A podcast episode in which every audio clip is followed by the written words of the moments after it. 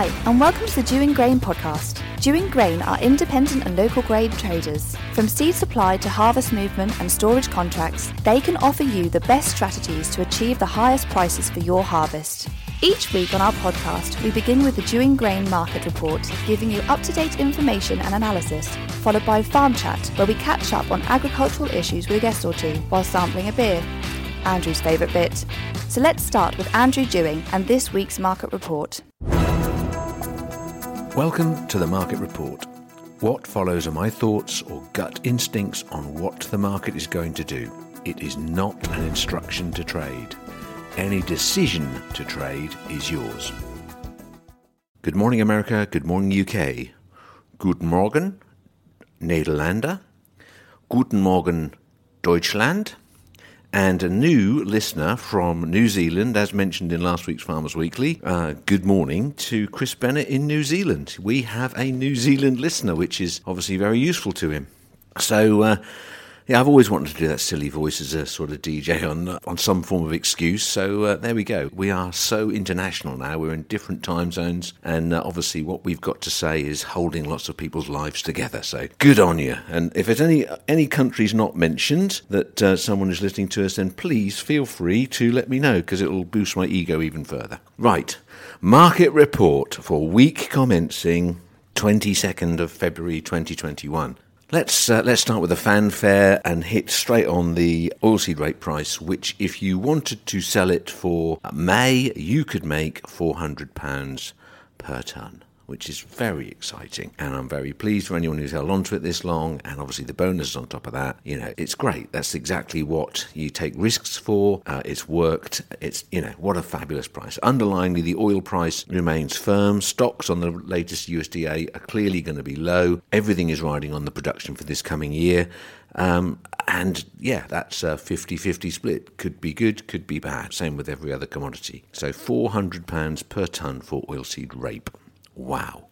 Let's move on to slightly negative one in the current mood, and that is feed barley. Uh, in the UK, our feed barley price has had a, a, fabulous period since Christmas. It's easing back a bit now. The pound is firming. Uh, you know, interpretation of Brexit seems less relevant to how many people are being, you know, uh, vaccinated for the um, coronavirus. And at, at the moment, we're leading the world in that, or we're in the top three, if you like. So our pound is recovering and it seems to be the main focus of what everyone's thinking about. In time, there's obviously some what we call teething problems with dealing with Europe, um, but there's, a, there's an amount of optimism going about at the moment which has been lacking. It has been really dull, dire, and miserable, and we can almost see the chink of light of being get out, being allowed out to talk to other people and not just drive our families mad by repeating the same stuff day after day. So, yeah, the pound is strengthening and therefore the feed barley price is easing back a bit because export is where the surplus needs to go. Um, it's not really that relevant. It's 156x. Um, I don't see the market dropping away because of the underlying feed demand and the cost of wheat going up.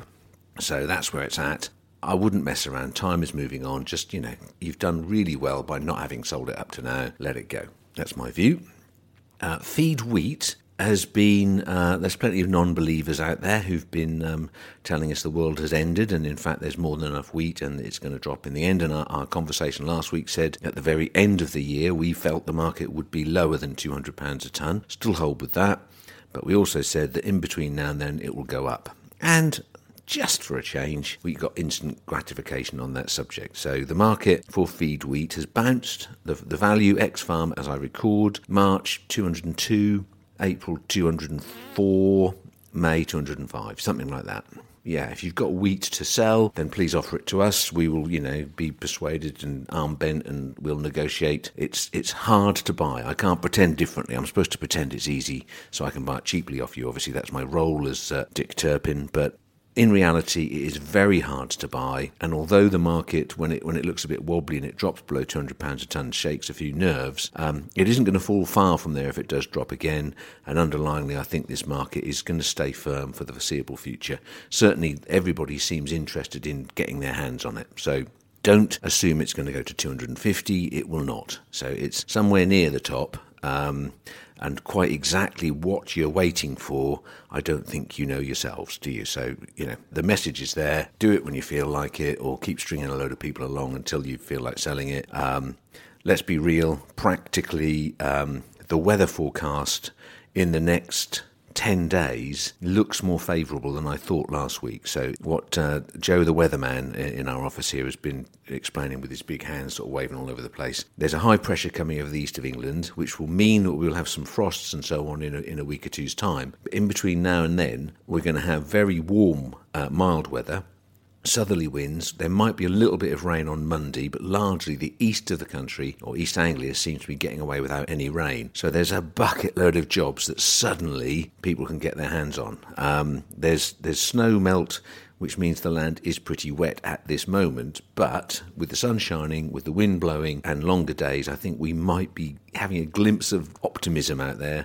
Those sugar beet might get lifted in time, and the land might get into a condition where we might be able to start doing things. So it's verging on exciting. Everyone's teetering on the edge of getting out there again. This morning it is still too boggy and wet, but hey, in a week's time we might be feeling or reporting on some some positivity.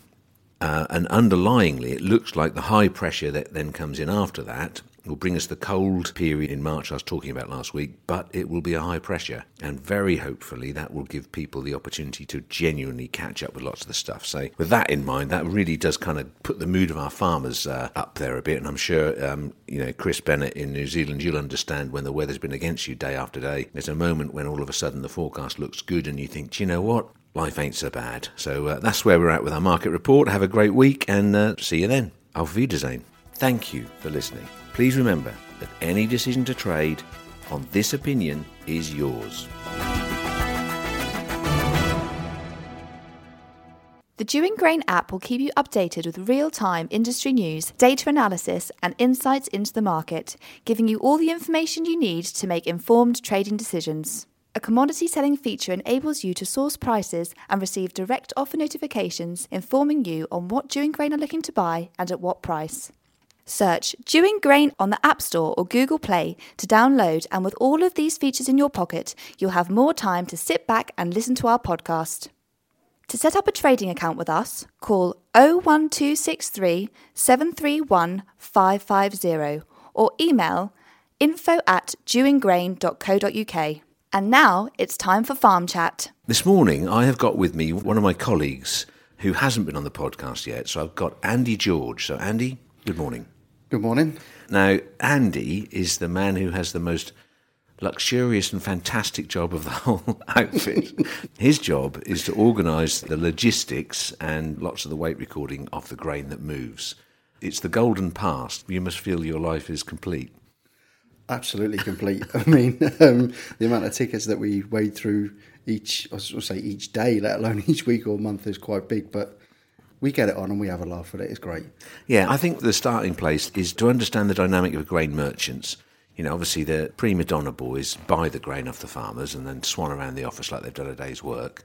And then they chuck a bit of paper at someone else. Now, invariably, in, in olden days, there was lots of people you chucked a bit of paper at, and you like, you know, I used to be the person they chucked the paper at, so I kind of understood the dynamic of the prima donna. So when I got my chance, I really do ponce about.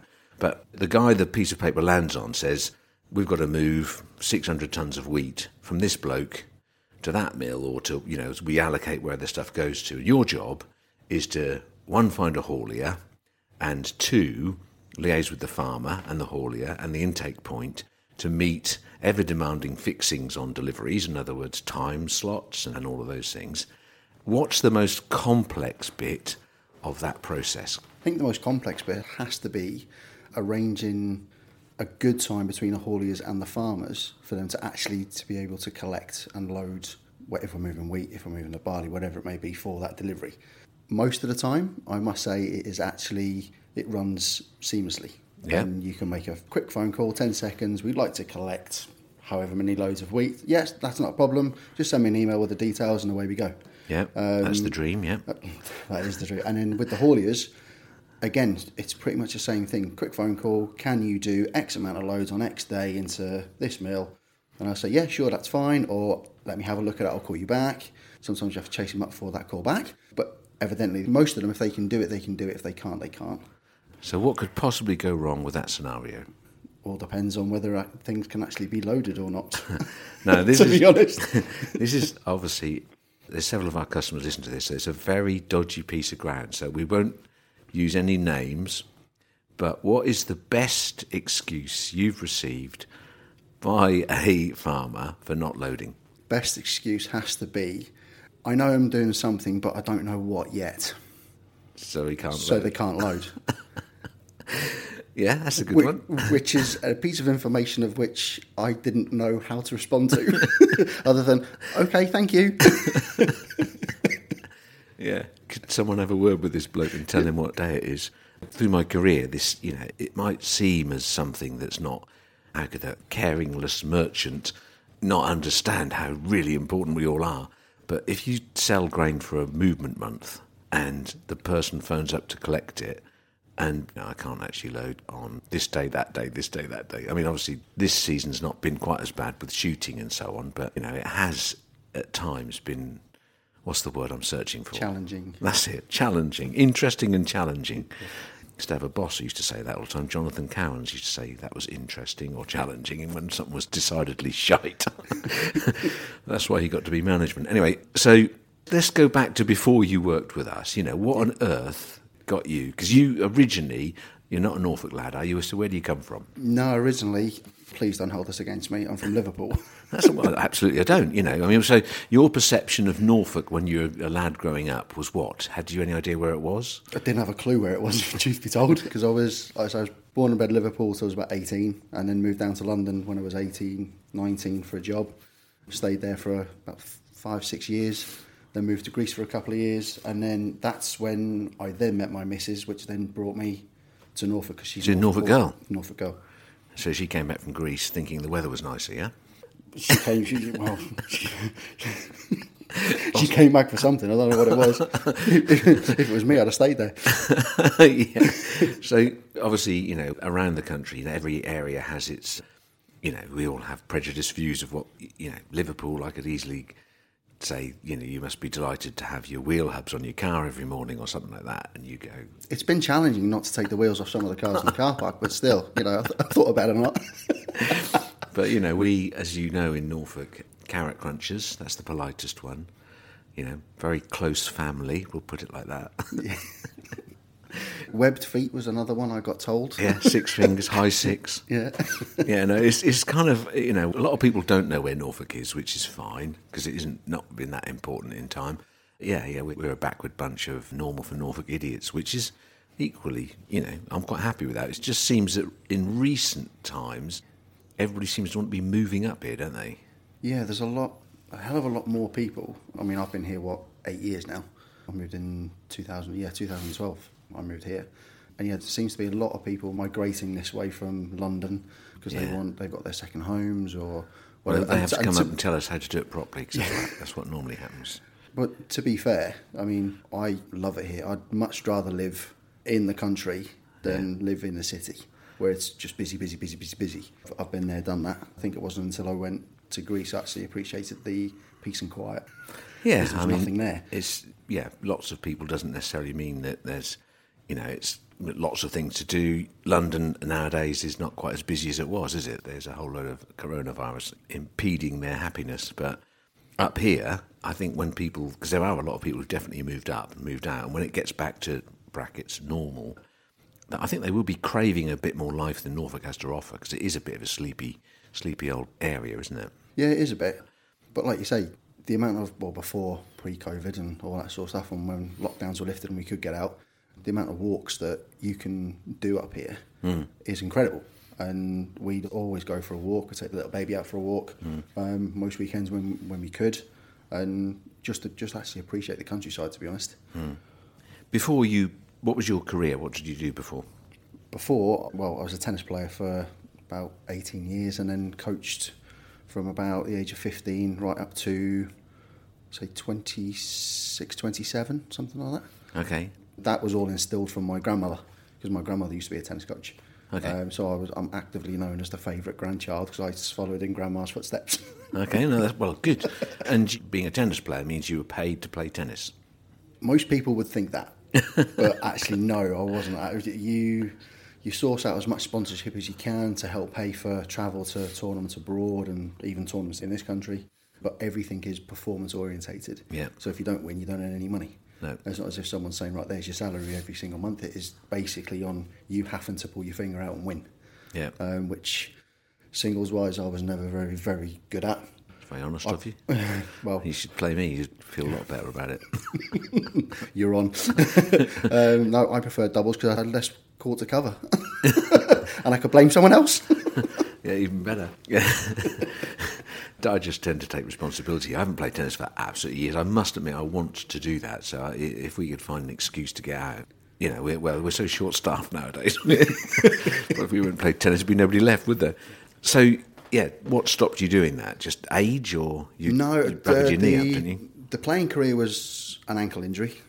One fateful day, I decided to snap my left ankle in four different places. Lovely. So that literally put an end to it.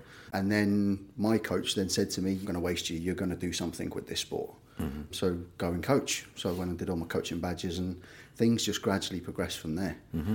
Without doing the coaching side of things, I wouldn't have learned everything that I would need to do any what I perceive normal job rather than coaching. Yeah. So all the customer care side of things, dealing with public face to face, over the phones, everything like that, you're thrown right into the middle of it.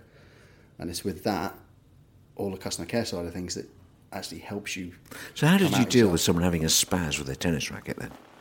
Say again? Well, you know, if someone completely lost the plot, you know, just started swinging their racket around, oh, I hate this game, you know, what do you do? Well, I used to get a lot of 10, 12 year old prima donnas who thought they were the bee's knees when, you know, they were angry at losing a final of a little crappy tournament in North Norfolk when really they should be playing the Well, big the- international the, the, ones. tourn- the tournament I'd like to win myself, I've dreamt of. You know, don't. Sorry about that. That's not going to happen.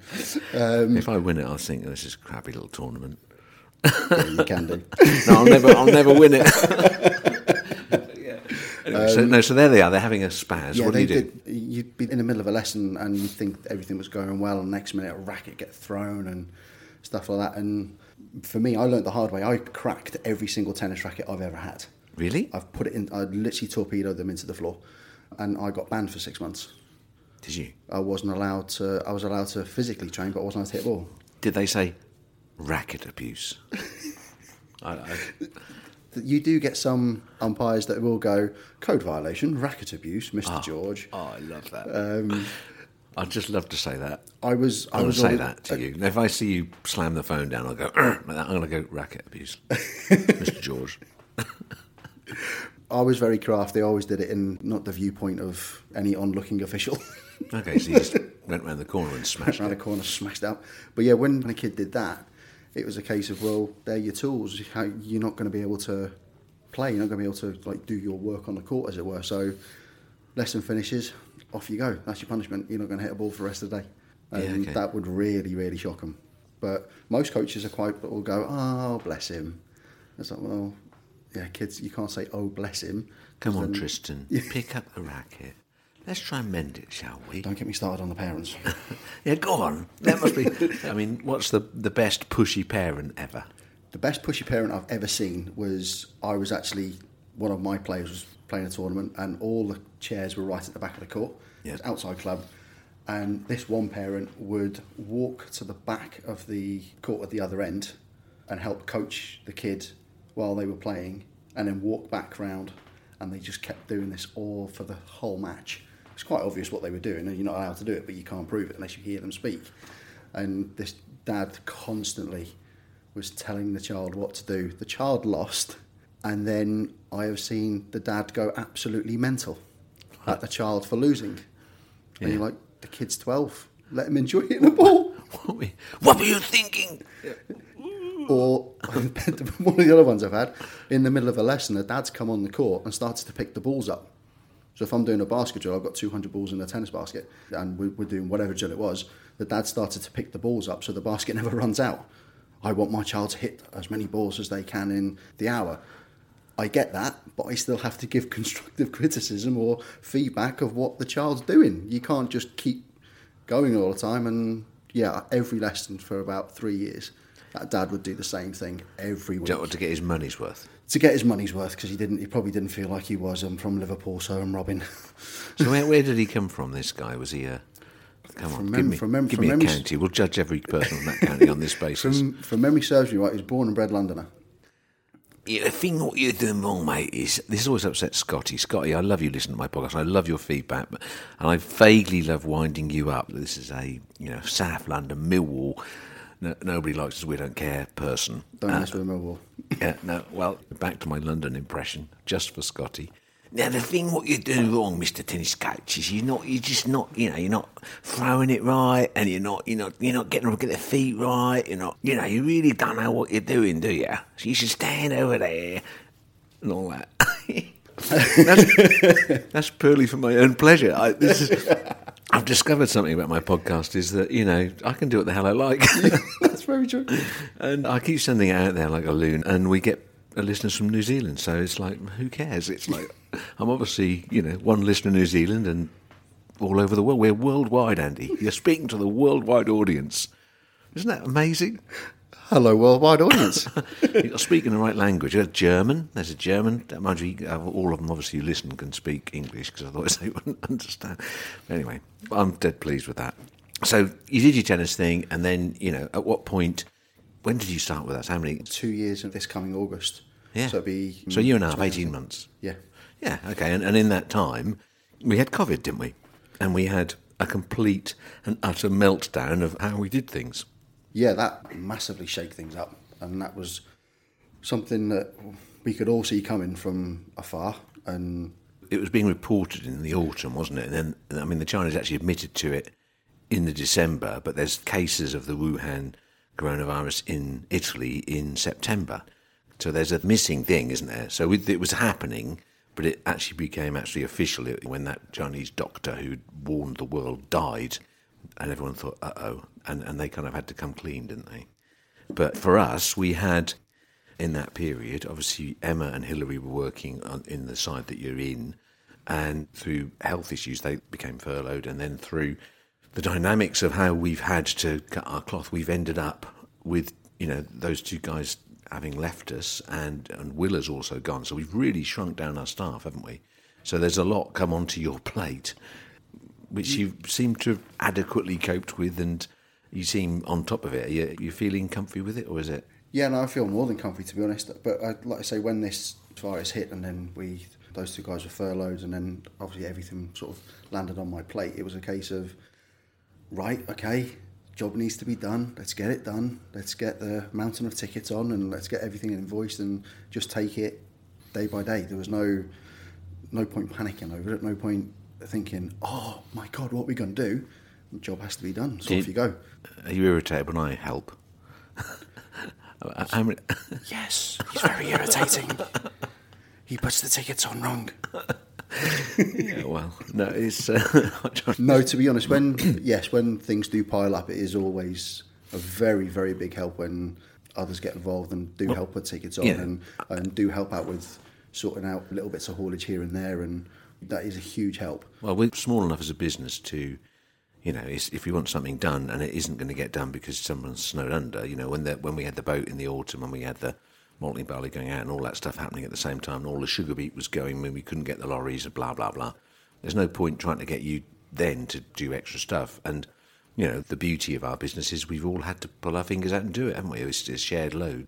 That's right. And when obviously when this thing happens, then as you say, big shared loads, people mucked in left, right, and centre, which was really, really good. And without blowing smoke up anyone's backside, there's probably one of the first places I've worked where it doesn't matter what you did, where you're from, you mucked in, you helped out, and we all got the job done. Yeah, And that was brilliant, absolutely brilliant. It's made the team tighter, without a doubt. Even though we're not in every day, I mean, no, one- no one's seeing each other, and we're, I'm bubble breaking today, and actually coming in with you today because I haven't seen you for ages, have I? No, you haven't seen for about well, I'm trying to think was trying to think was the last time we actually sat down and had a Well, conversation. well, before the last lockdown, when Webby went down with COVID, that's when we were beginning to all creep back That's in right, again yeah. quite regularly. Now we're kind of feeling a bit confident again. I suppose we shouldn't do. We, the bubbles are still functioning, aren't they? They are actually working really, really well.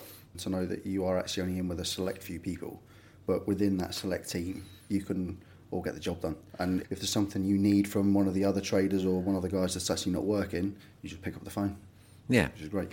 And then we've all learnt we can work from home, although, albeit that Joe Beardshaw and myself live in, you know, he lives in uh, Tuttington, I live in Westwick, which are diddy little villages with, you know, there's a donkey sort of walking the wheel that makes the electricity work so that you can't have the, the camera and the audio on on your Teams because it just doesn't work. We really are in the middle of nowhere when it comes to internet. Although you live in Swanton Abbott next door to Yes, Westwick, do, yeah. which has fast fibre, does it not?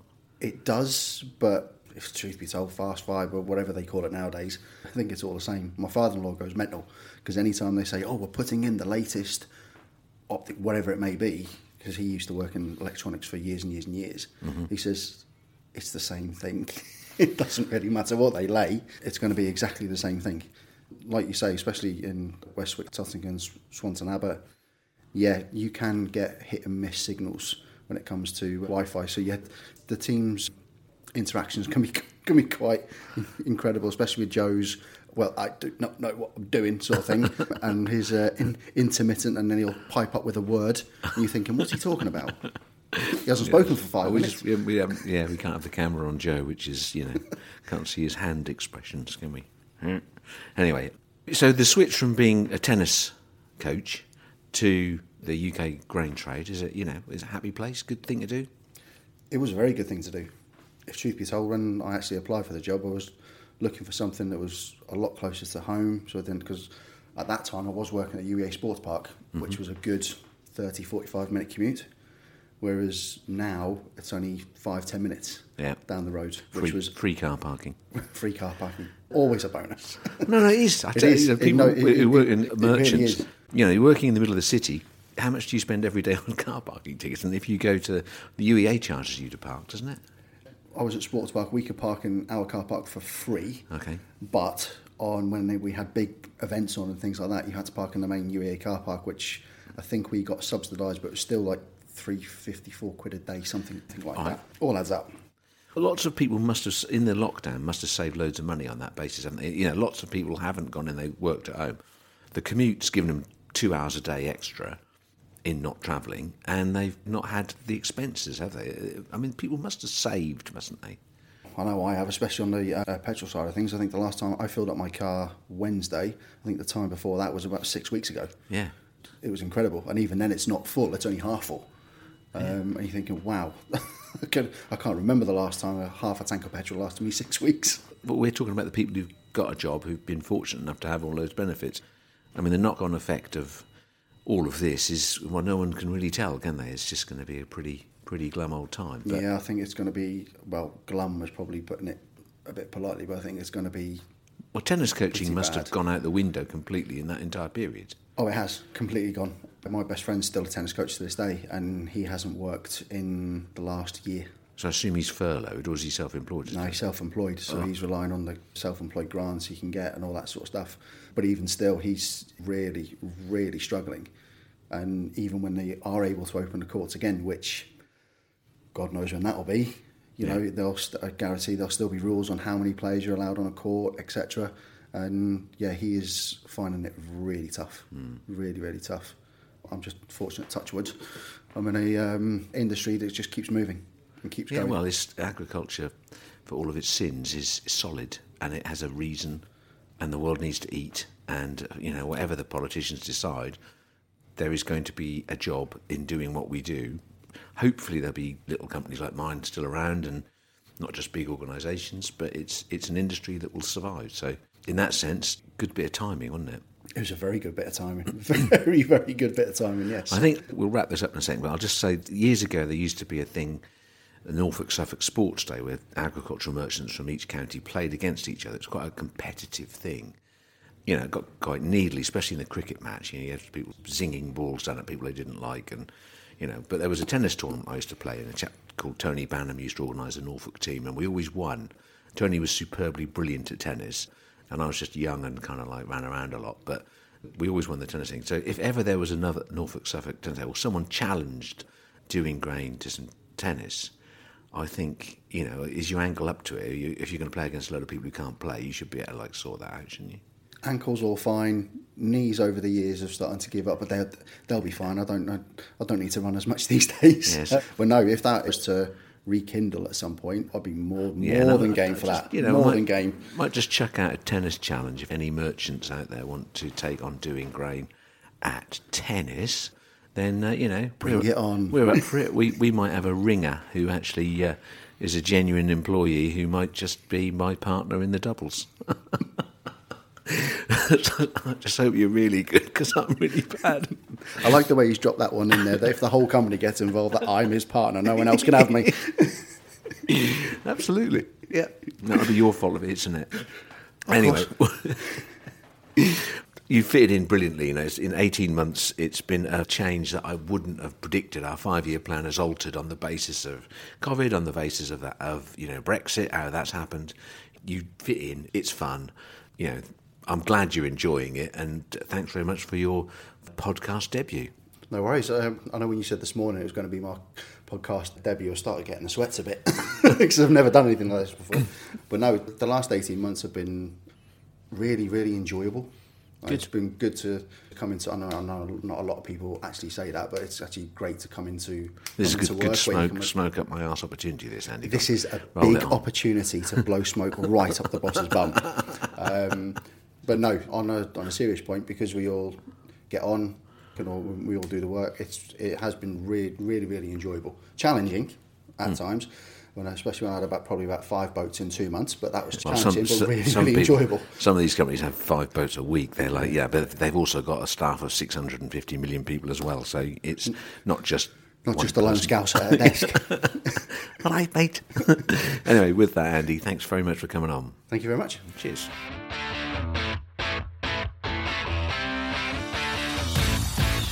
Thanks for listening. Make sure you subscribe to get new episodes as they are released and follow us on Twitter. We are at Dewing Grain. Call Dewing Grain on 01263 731 550 or email info at dewinggrain.co.uk. The Dewing Grain podcast is produced by East Coast Design Studio in Norwich.